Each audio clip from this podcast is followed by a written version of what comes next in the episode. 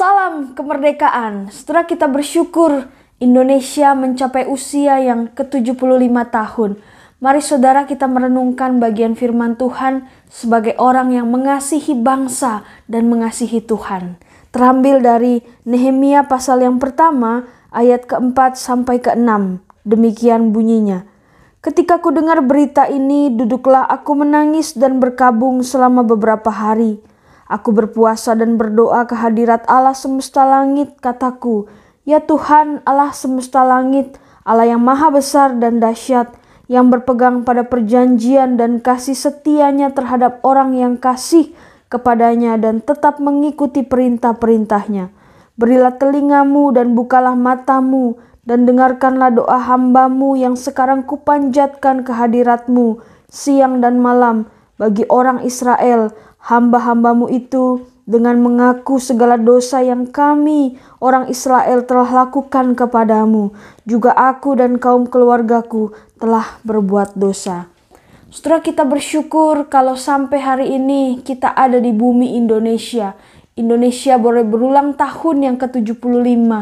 Saudara, Sebagian orang mengatakan bahwa Indonesia akan mencapai masa yang dinamakan Indonesia emas pada tahun 2045.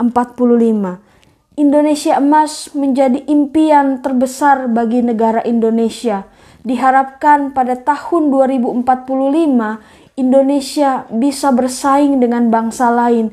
Bahkan Indonesia bisa menyelesaikan isu-isu mendasar yang selama ini dihadapi bangsa Indonesia seperti halnya korupsi, kebodohan, kemiskinan, dan masalah-masalah lain. Setelah namun apa yang akan dicapai Indonesia pada tahun 2045 itu hanya akan bisa tercapai kalau pola hidup masyarakatnya mulai berubah menjadi lebih baik sejak detik ini, sejak hari ini. Saudara, Pernahkah kita berpikir dan membawa bangsa Indonesia ini selalu di dalam kehidupan kita? Setelah seperti halnya Nehemia, seorang pemuda yang sangat mencintai bangsanya, ketika dia mendengar pergumulan yang dihadapi oleh bangsanya, di mana tembok Yerusalem yang menjadi kebanggaan bagi orang Israel hancur rata oleh tanah, dihancurkan oleh musuh. Lalu kemudian apa yang di lakukan oleh Nehemia. Dia menangis, dia berkabung untuk bangsanya. Bahkan bukan hanya menangis dan berkabung, bahkan Nehemia mengambil waktu secara khusus untuk berdoa, untuk berpuasa selama berhari-hari, hanya khusus untuk berdoa buat bangsanya yang sedang dalam masalah dan pergumulan. Setelah mungkin sebagian dari kita terlalu sibuk dengan kehidupan kita sendiri, terlalu sibuk memikirkan masalah kehidupan kita secara pribadi. Tapi pernahkah kita membawa dalam doa, berlutut di hadapan Tuhan, bahkan mengambil waktu berpuasa khusus untuk mendoakan bangsa dan negara kita? Saudara, ingatlah apa yang akan dicapai Indonesia di hari ke depan. Itu berpengaruh sekali kepada pola hidup masyarakatnya di hari ini. Kalau pola hidup kita selama ini malas, kalau pola hidup kita selama ini tidak mau berjuang, bahkan kita memiliki pola asuh, pola didik kepada anak-anak kita yang kurang baik. Saudara, apa yang akan dialami Indonesia di kemudian hari?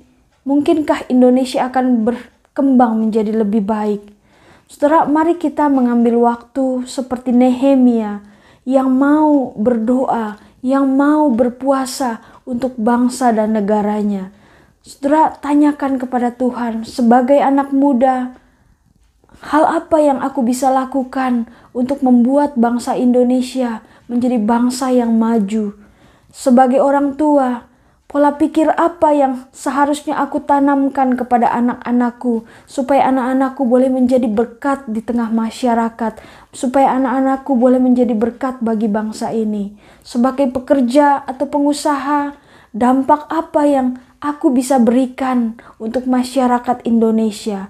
Setelah mari di usia Indonesia yang ke-75 tahun, kita mengubah segala pola kehidupan kita.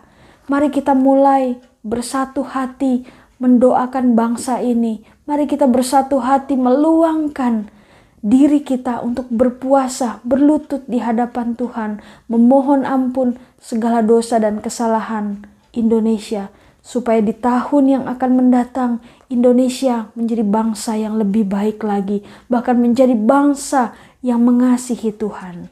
Amin.